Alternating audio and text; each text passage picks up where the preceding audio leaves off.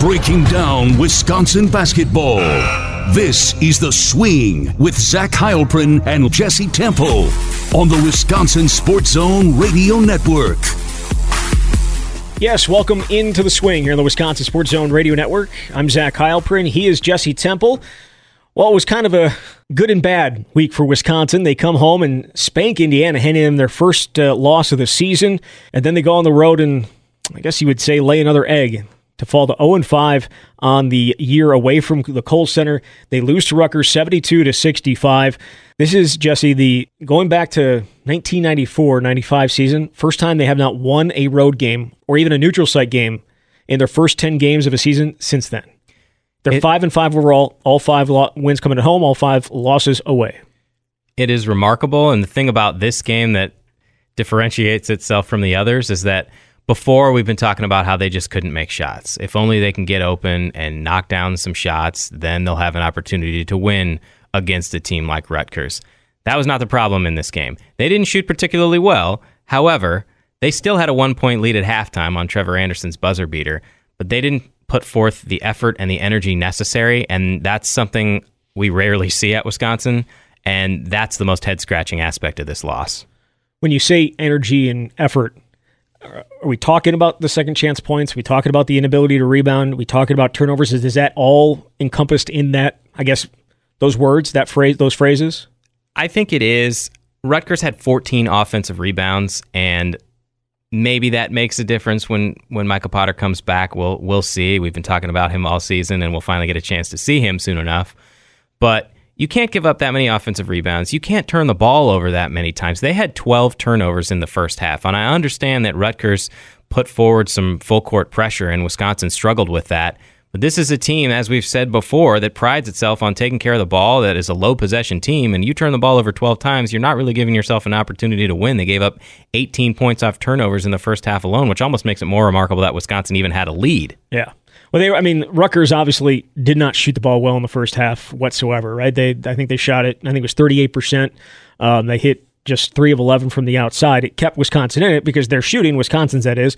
12 of 22 and they were 5 of 11 from beyond the arc and so that those are numbers you can win with right shooting wise obviously those are those are the type of numbers you can live with they they outplayed Rutgers in that respect but yes the offensive rebounding and the turnovers. The turnovers has been a year long thing now. I mean, they only had they had a season low four, I think, against Indiana, um, but they turned the ball over way too much against NC State. Was a problem in Brooklyn. Was a problem last night. Now they come back in the second half, and there's only two turnovers, but the offensive rebounding then picks up even more. Uh, they got out rebounded 40 to 26.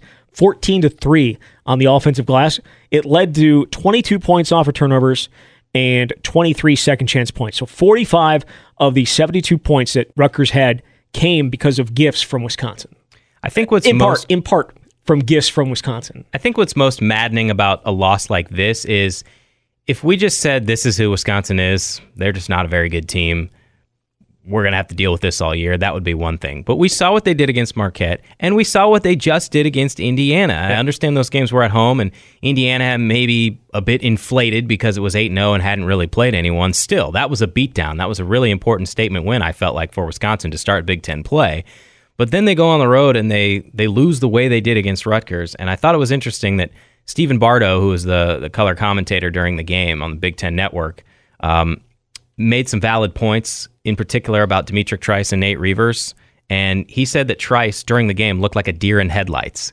And that's one of the leaders of your team, someone who has started for multiple seasons. And and he described Nate Reuvers as struggling with effort and energy all night. And I don't disagree with either of those statements. Those those are the two guys coming into the season, two of the handful of guys you would have said need to bring it and be consistent every night, especially when you don't have any front court help without Micah Potter, and especially when you've got a veteran point guard. You, you don't get the production from them. One game after Reuvers had 20 points against Indiana, it just it doesn't make sense. And Greg Gard did something about it. I mean, D'Mitrik Trice played 22 minutes yesterday.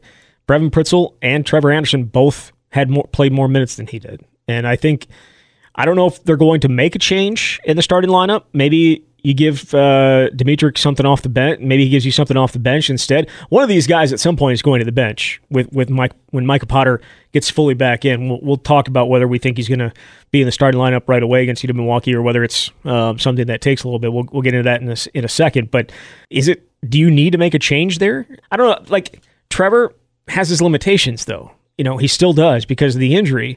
Um, he was never the most athletic guy to begin with, and he's still not. Uh, I don't. He's not all the way back, but you know, he turned the ball over three times, just like D'Mitrik did. Like it's not just a D'Mitrik Trice problem, but at least Trevor put some shots up. He had some confidence to put some shots up. I mean, D'Mitrik took two shots the entire night.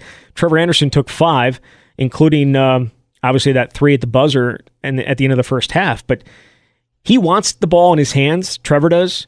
It, it was, and that to me was never more obvious when uh, Aleem Ford he got caught down low late in the shot clock. He had like three guys on him. There's three guys standing at the top of the key, including Trevor Anderson, and uh, they get he gets called for a travel, and Trevor Anderson throws his arms up and he's like, "Give me the ball!" Like that's the and you can look at that two ways, right?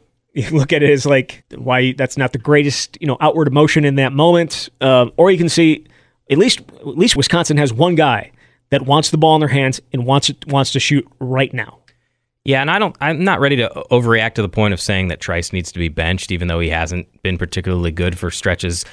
He came into this game, I believe, second in the Big Ten in assist to turnover ratio, which is a big part of his job. Now he hasn't shot the ball very well. He's only shooting like 34.6% from two and 27.7% from three, which is incredible because he was twice as more than twice as good at this stage last year as when he was 60%. And so that's an issue, but I don't know I don't know that you would say Trevor is the answer unless you're just trying to light a fire under D'Mitrik's butt.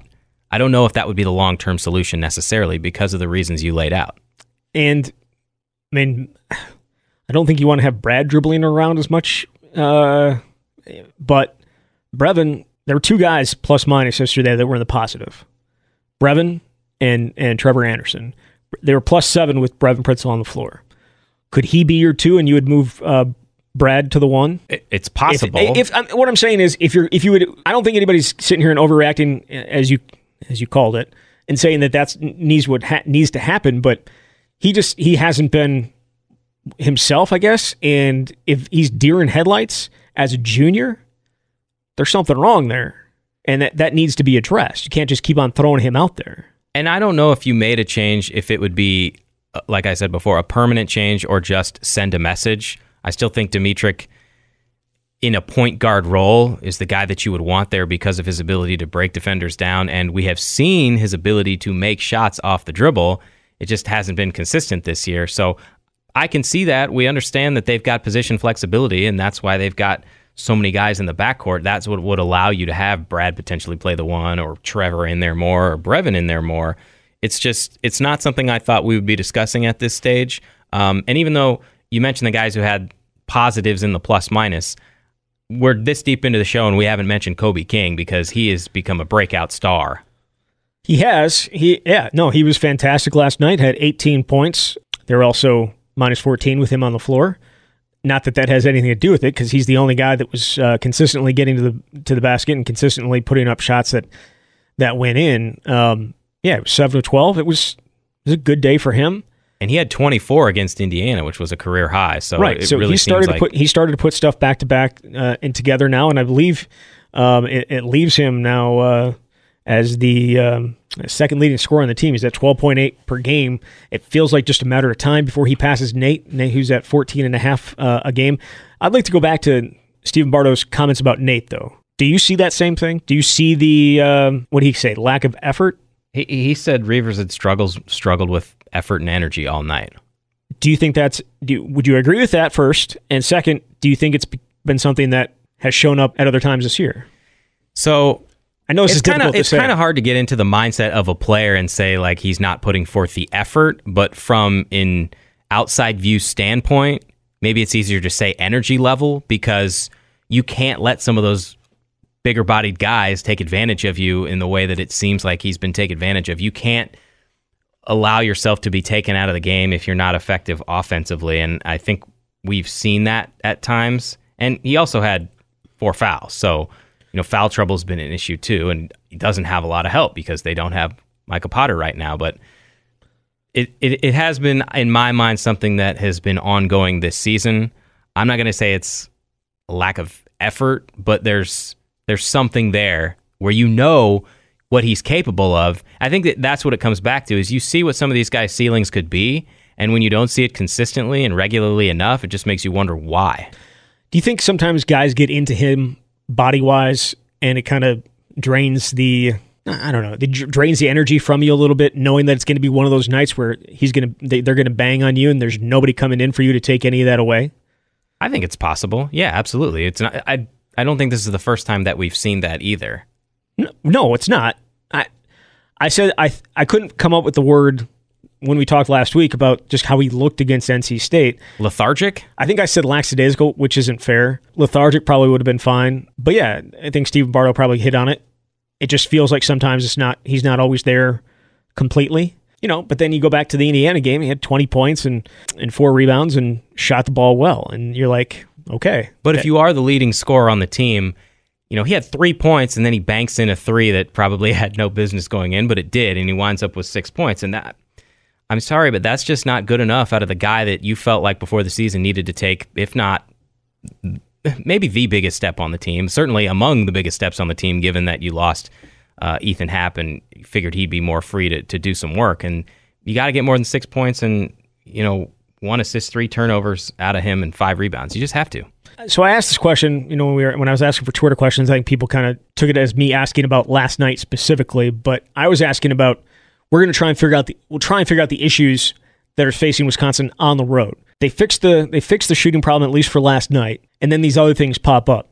They feel like th- those are fixable issues. Like they don't have to be this team. Like they can be. They don't have to be the team they are at home either. But they can be better than they have been on the road just by playing within themselves and playing Wisconsin basketball, which is not turning the ball over, as you said earlier, and not giving teams a second chance. And just that uh, that hammers home. But I, I, feel like you you can't the the uh, saying, and I got all the responses from it saying you want the issue? They're not any good. That's not a good answer. Like that's not the answer to this, considering we've seen what they did against Indiana and Marquette. Like it's not just simply they're bad, a bad team. Bad teams don't blow out teams like that. Okay. And I know Indiana may be overrated. Sure. Wisconsin still blew them out. Marquette is a good team. They blew them out. Like bad teams don't do that. So figuring out what the issue is on the road is going to be the difference between whether they can turn this thing around and get to the tournament or not. And you hear the most cliche line ever in every sport that you control the controllables. You can't necessarily control if you don't make shots, but you absolutely can control your level of focus, your effort, your energy. And I think this is the first, I feel like this was the first time all season where those things showed up. Um, they've turned the ball over. I mean, that, that's been an issue, but where you just said, man, like this is not what Wisconsin should be doing, even if they're not making shots. And they went they wound up going eight for twenty three from three, which isn't great, but it's respectable enough relative to everywhere, road for sure. everything else they've done this season. I just felt like they cost themselves an opportunity by continually shooting themselves in a foot in the foot in ways that we just don't think of for this program. I'll say this about Rutgers though. Much, much, much, much better Wisconsin teams have gone into there and lost. Yeah, the best team ever went in there and lost. Now it came without Frank Kaminsky, but yes, and they but they blew and they blew a huge lead in that game. But you know, I, I don't think Rutgers is very good. Like I don't think they're going to be. I don't think they're going to be a top of the top of the table Big Ten team.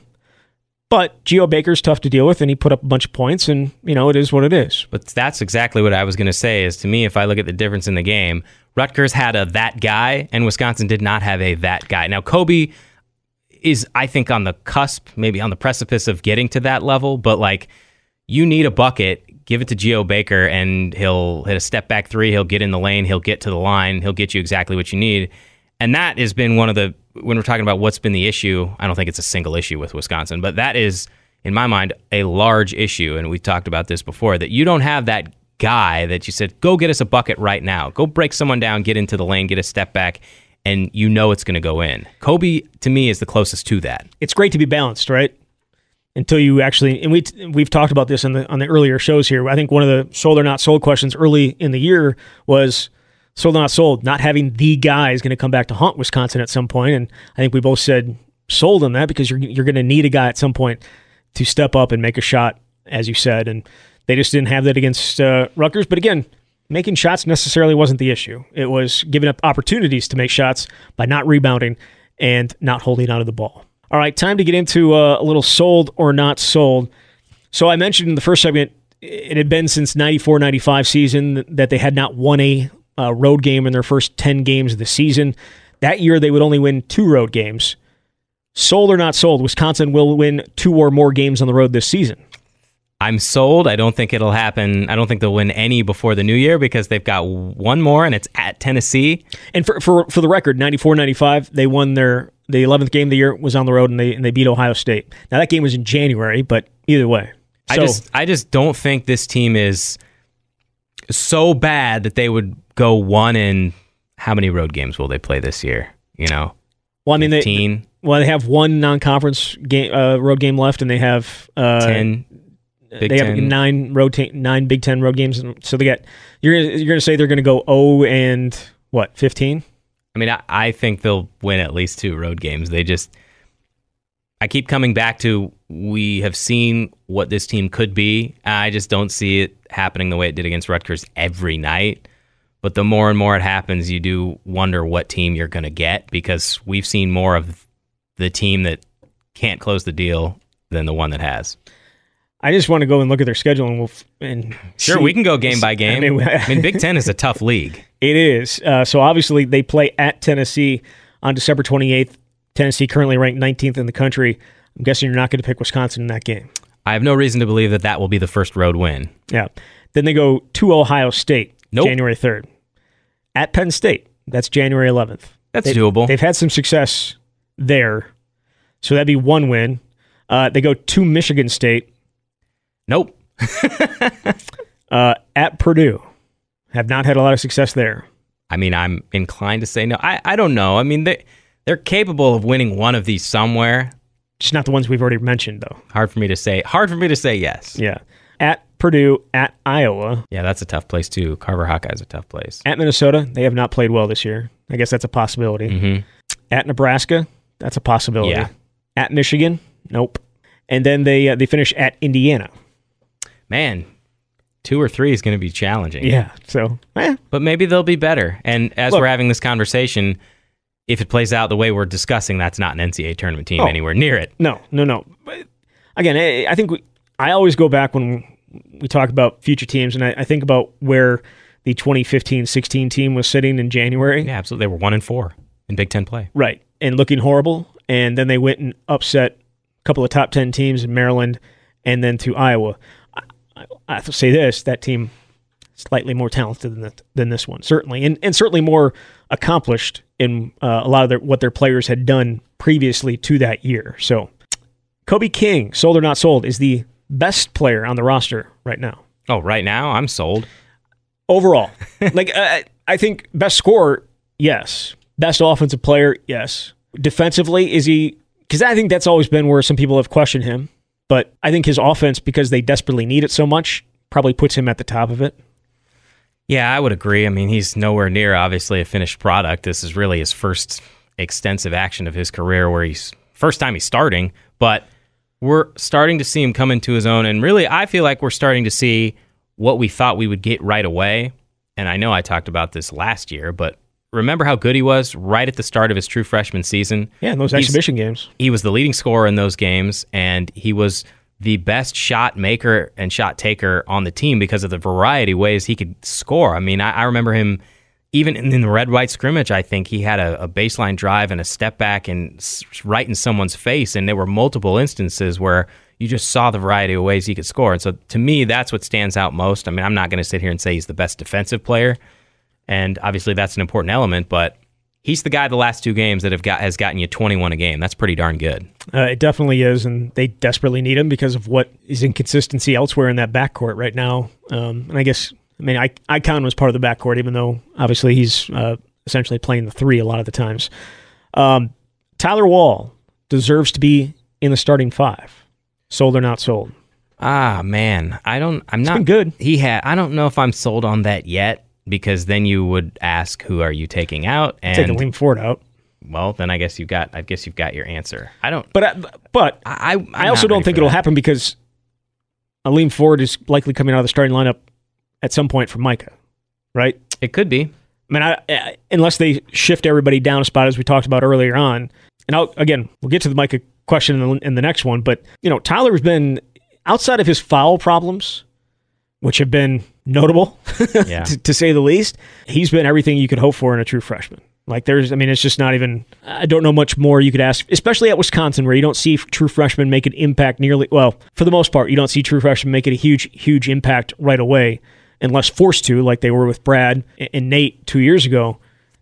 He's been darn good, and it's just the little things that he's been doing so well. Right. There's a certain level of fearlessness that comes with the way that he plays. And like when Brad was inserted into the starting lineup, it was very early in the season two years ago, and it was obvious the spark that he provided. And I think Tyler does some of those things. I think it'd be more difficult for me uh, to say that he should be a starter just because, I mean, the things that Aleem gives you, he's just, and I've talked about this many times, he's improved so, so much that it, it would be hard for me to say he should come out and Tyler should should get in there. But Take a guess who's shooting better from from three. yeah, I know Tyler's like one of the best on the team, and that's lot- not even his skill set. He's taken a lot fewer, obviously. He's four of nine from three, whereas uh, Aleem is 12 for 41. But yeah, I mean, I, but he deserves as many minutes as Greg Gard can get him because of the things that he can do. Like I feel like if you put him in the game, you know what you're going to get, and that's a big part of being on the court.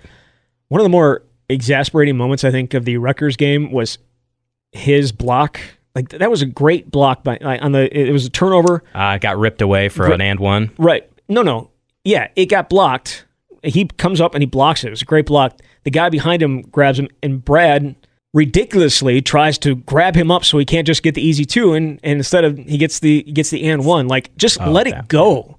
Just just let it let him have the two. Like it that I was like I just I looked I was looking at my screen. I'm like I can't believe he just did that. Like that's just such a stupid move by a guy who's got pretty good basketball IQ in Brad Davison. Like it just why are you doing that? Just let it go.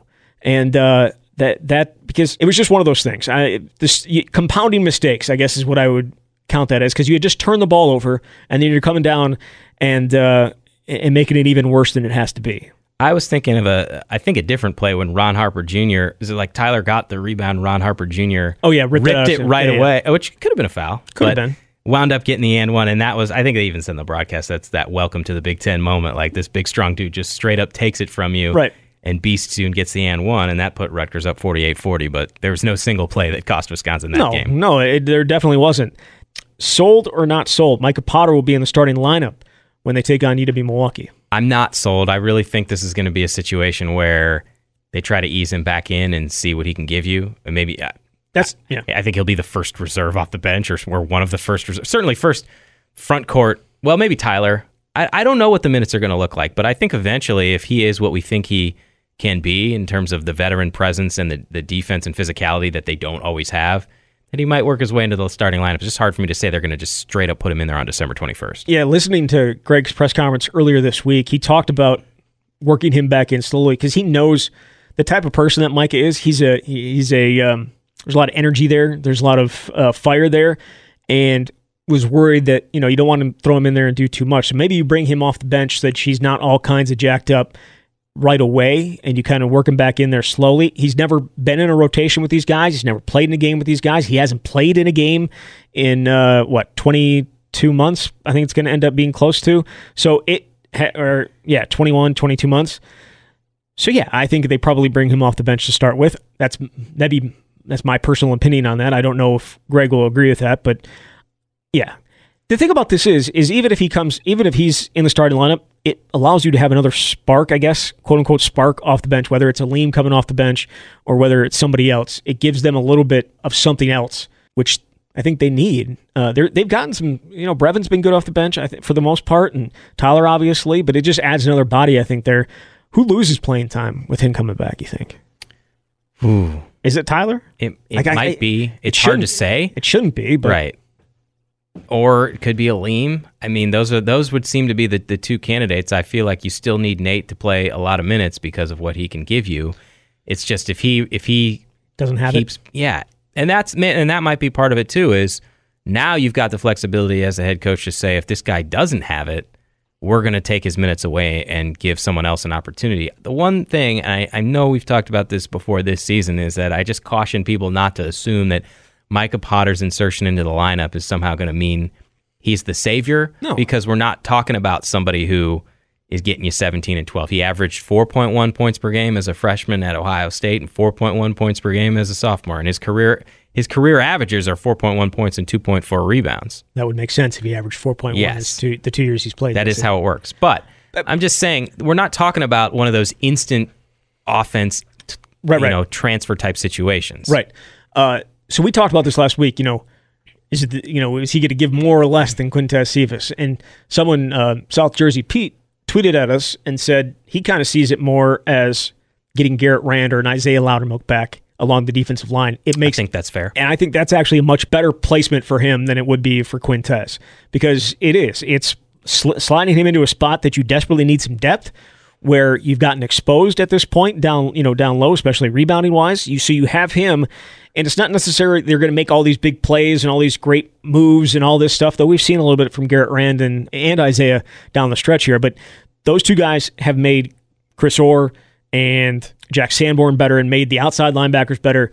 They've stopped the run better. Like they are the reason why I think the defense had as a nice bounce back is because of those guys, which they didn't have last year. Wisconsin so far this season has not had that presence, physical presence down low, and I think Micah Potter brings that, and he could he could be the Garrett Rand and Isaiah Loudermilk to for the basketball team. I think that's an apt comparison because they're more unheralded players. Now it's a little different in basketball because we've only got five guys on the floor, and we've Right. made this storyline out to be something because it's been lingering for so long. I think we made something about the defense line storyline as well. People just don't We care did. nearly much. yeah, it's just not. A, it's not a sexy position, but I, th- I think you're absolutely right. That's we're, you know we're not talking about superstar to superstar, but we're talking about impact player that can drastically alter the trajectory of a season.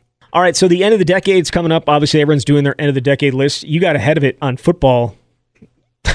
what was that? In October or something like that? You guys, you put together a, a starting eleven for for Wisconsin football, right? All decade team for An all-decade offense, team. defense, special teams. Yeah. So you got ahead of you got ahead of that back in October. Uh, I'm or when was it? Was the I don't remember. It was one before the season. Did another updated one a few Oh. weeks ago. It's irrelevant. hard to keep track. Yeah, either way. Uh, so we're going to try and do something similar for the basketball team here. Uh, It was a decade of very, very good uh, basketball, and uh, I think we'll start. Who's your starting five? You get you get a starting five of all the players that played from 2010 to 2019. This is the most fun question on the entire season so far. uh, this was a tough one, but I went with, and I'm interested to hear what your choices were. We may have the same one. I went with Jordan Taylor for the starting point guard, and uh, I went back and forth between he and Bronson Koenig. And the reason that I picked Taylor is because I think the other players that I have surrounding him would be big time scorers, and he would be able to get them the ball. He had 464 assists in his career at Wisconsin. Bronson had 296, and I know Bronson is the all time leading uh, three point shooter. He's made the most threes. Yep. He also took a lot of threes, and I just think in the structure of my starting lineup, I would want Taylor. And by the way, he averaged 18.1 points per game as a junior when he was just awesome. Yeah, he was fantastic. That's who I had as well, and picked him over Bronson too. I, like his leadership too. Bronson was Bronson was more of a quiet guy. Like there wasn't a lot of, lot of outward talk from him. I remember Josh Gasser talking about him and like how when as a freshman, every time he came in, and I think you may maybe have told this story.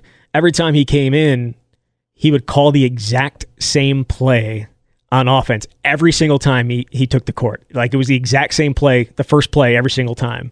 And that was as a freshman. Obviously, people are different, but Jordan has that natural charisma and like outward, you know, emotion that uh, I think people grab onto. And he was obviously a fantastic player. I think so that the two spot we may disagree. I feel like this might be the one where we will disagree. I'm not sure though.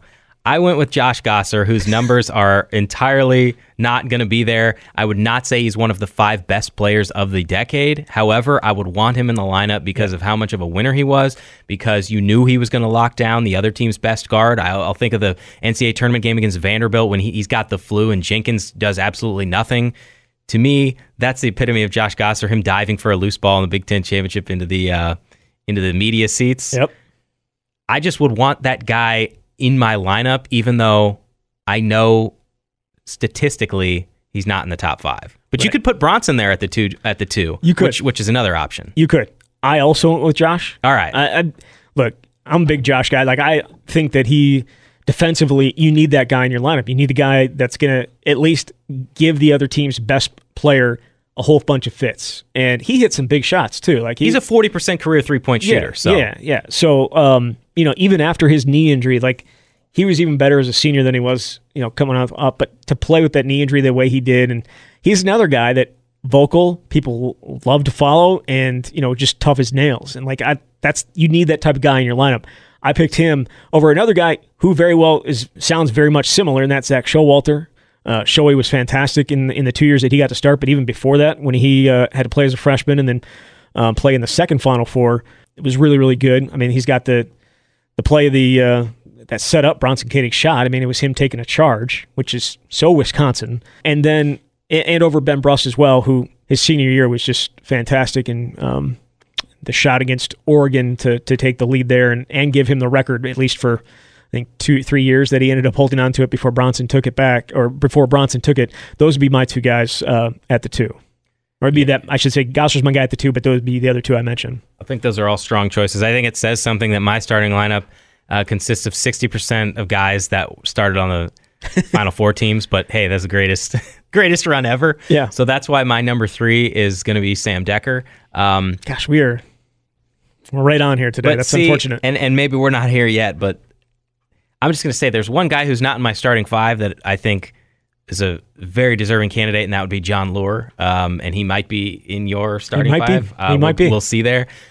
I'm probably, you know, it's more of a recency bias. I, I covered Sam and the what he did in the NCAA tournament uh, during the magical season that got him to the national championship is just etched into my mind. The the the moonball three pointer that he made uh, was that against North Carolina?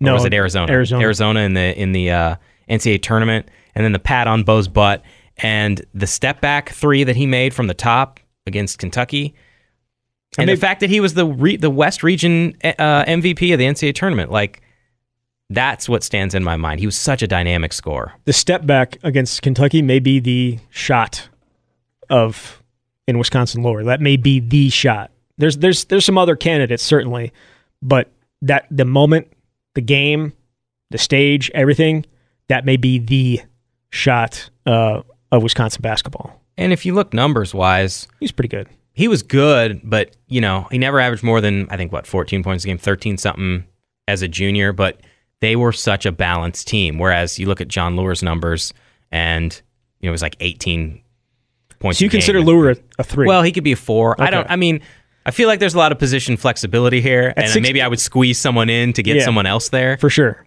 But sure. I'm. I, I would go with Sam at the three spot. Because you think about Sam, I mean, as a as a sophomore, he essentially was the four because they Yeah. played the three guard lineup. But I think of this uh, stuff what- as kind of interchangeable. That, and that's what I'm saying. Like it can go, and then he played the three when when Nigel came into the starting lineup.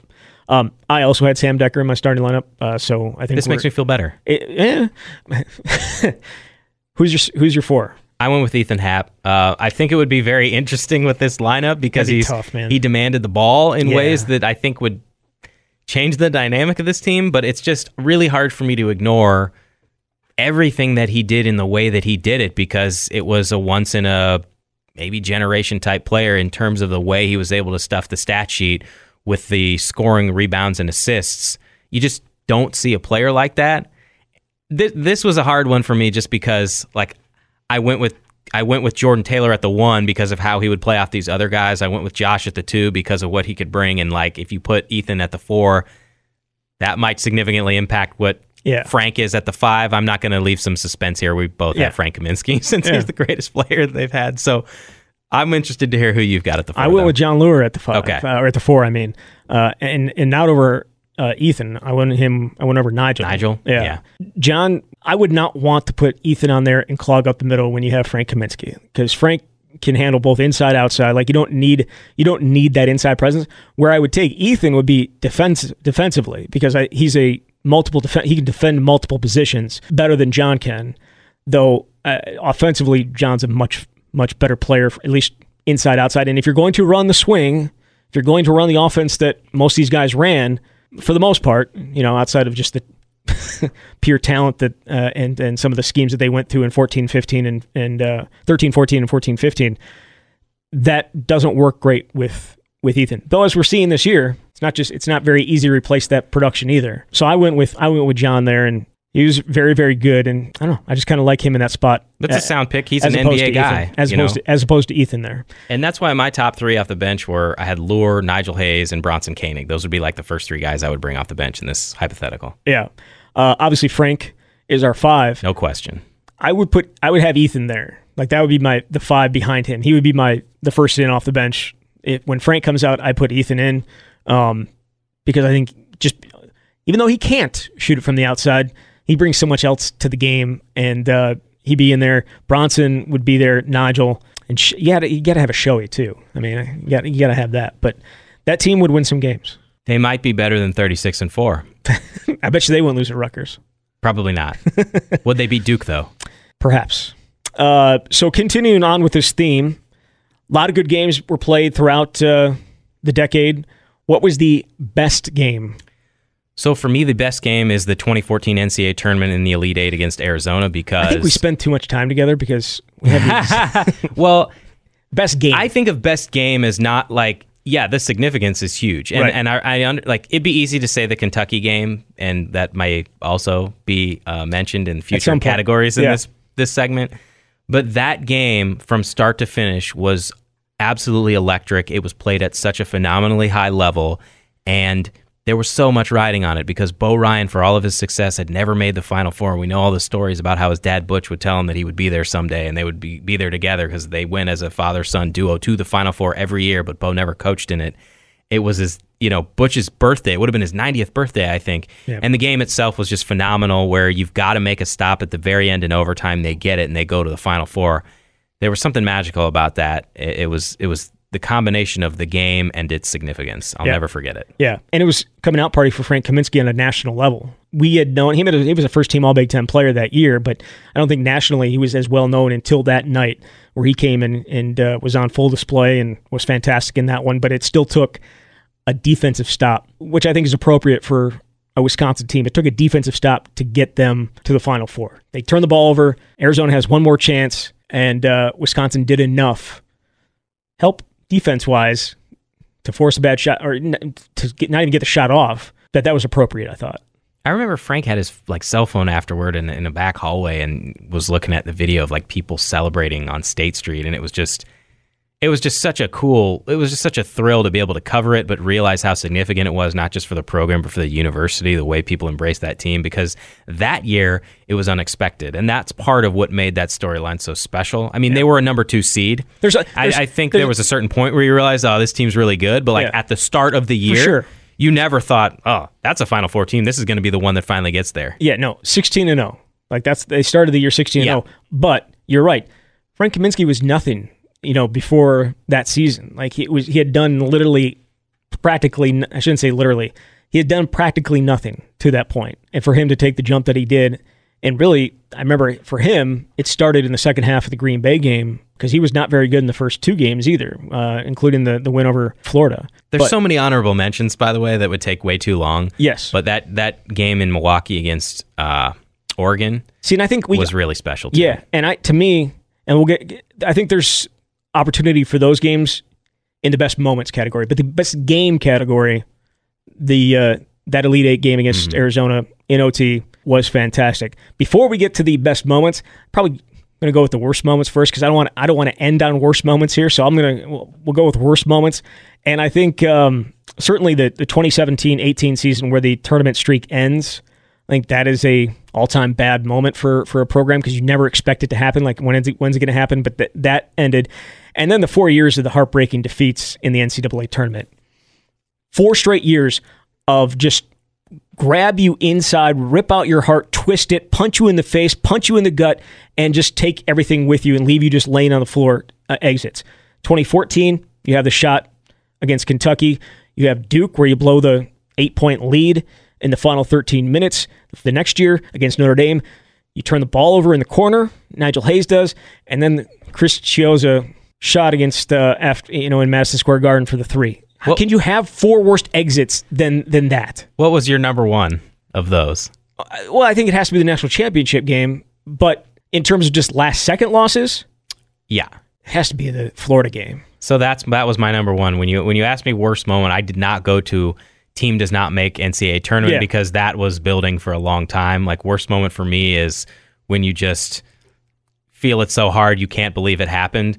And the Chiozza running three because it was also because of what that would have meant. They had already beaten number one seed Villanova that year, and if they would have won, they would have played South Carolina, which I think was a seven seed. Now South Carolina ultimately beat Florida and got to the Final Four, but it just felt like ah, if you win that game, every year there is a game that if you can escape, you have this big run. That maybe they wound up in the Final Four again. and it's magical. It would have been magical because of what Showy had done to get it to that point. Like Discount double check. they, they came, they came back from down. Like it was, they should not have been even in overtime in that game. Like it should not have been to that point, and yet it got there because of some heroics earlier on. But there haven't been a ton of bad moments except of end of seasons. Like for the most part, it's been pretty darn good, and it was pretty darn good throughout. I mean, I, I guess some people would consider like a Sweet 16 loss to Cornell or something like that as being a bad moment, but th- that is what it is. When you're on the cusp of like an Elite Eight or a national championship game or a national championship,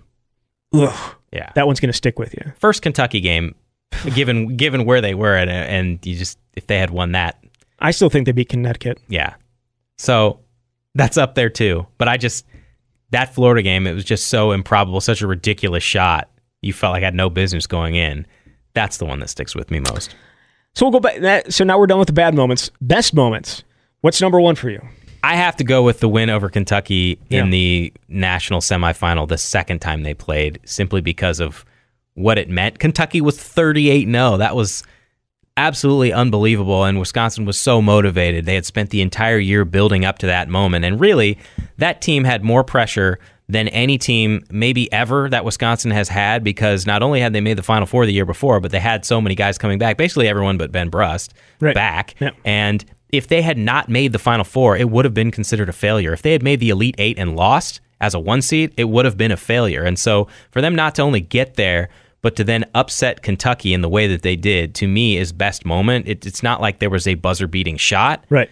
but it was just absolutely tremendous. and the way that the, I mean, there are some images, and I and it's been talked about obviously, but the, the images in your mind that will stick with like for people that were there, and I'm sure fans is probably even more so. But like in your mind, just a year earlier, Sam crouched down, watching Kentucky celebrate behind him. And then this time it's uh, Willie Cauley Stein walking off and Wisconsin celebrating behind him. Sam Dekker's three, Sam Dekker's taking a charge to get the ball back, you know, and all of it combined together off of the previous year, all coming together for what was the. Uh, I know the 41 champion. They they won a championship in 41, but to me that was the best moment in program history. Was that game and the fact that they weren't able to finish it off okay, you know, two nights two nights later, but that that night among the most magical in uh, Wisconsin basketball history, Wisconsin sports history. To be fair, it was it was special. There were others though, and I wrote them all down here because I think there were, there were quite a few throughout the uh, throughout the decade. 2011, the comeback to beat number one Ohio State. They were down. I, think they were down 15 at one point. Ohio State was unbeaten, and uh, that happened. I think they ended up. I think that was the deal with it game uh, where Bo said something about deal with it, and when they went to Ohio State later that year, he got uh, he got it back. Uh, They they gave it back to him pretty good. Ben Brust three pointer at the buzzer from half court to beat Michigan. Oh yeah, That to was- send it to overtime. Excuse me. Yep, yep. Uh, to send it to overtime. The 2014 game against Oregon at the Bradley Center, as loud of an arena as I've ever been in anywhere. It Yep. was remarkable. And when they made their comeback, because they were down, I think eight or nine, and um, Young was just unconscious. Joe Young was just insane that game. Like Gossard was all over him all game. He just was hitting absolutely everything. But then Wisconsin got hot, and that home crowd kicked in, and that's um, to be honest, I think one of the great moments in Bradley Center history. Just the just the aura around it. Uh, R.I.P. Bradley Center. Yes. Uh, the 2015 Big Ten title game against Michigan State, down 11, facing their biggest deficit ever uh, of the year, and against a pretty good, darn good Michigan State team who went on and played in the Final Four. That again turned the United Center into Kohl into the Kohl Center. It was it was another loud, and it had so many moments. You mentioned the Josh Gasser moment jumping into the table. That is one of those moments from that season that will probably stick with fans. Showalter's belt versus Florida at uh, MSG to right, um, just a ridiculous shot, right? And uh, beating Purdue on Frank Kaminsky's jersey retirement night on what was otherwise a horrible, horrible year. That was probably obviously the the top of it. And then beating unbeaten Michigan last year. Were they number one at the time? I don't I don't know if they were. I think they were number two uh, but had been unbeaten, and Wisconsin upset them. So there was obviously plenty of great, great moments throughout. I, I, I didn't go back and look at this, but I assume it's pretty safe to say that this has been the best decade of Wisconsin basketball, right? Because uh, we have this argument about Wisconsin football, like whether it's the 90s or whether it's this decade. You think it's this decade, I think it's the 90s. But this seems pretty pretty obvious, right? Or no? Uh, I think it. I would go with this decade. Yes, I did look, and the 1910s were a very good decade for Wisconsin basketball. Modern it's era. an entirely different era.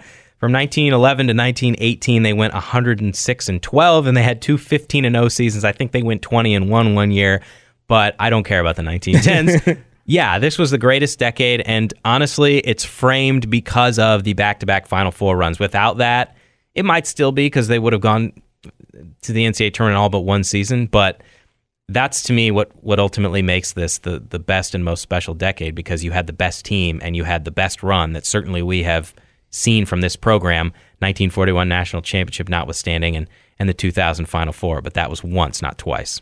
It was it that was the 99 2000 season. So yeah the 2000 final four. Do we count do we count that in the 2000s yeah if you want to. Okay all right. So I, st- they, I would still so if they go to the decade. final four this year do we count it towards this decade or next next decade okay is this one of those uh, discussions where it's like, was it year zero or was it year one when Earth started?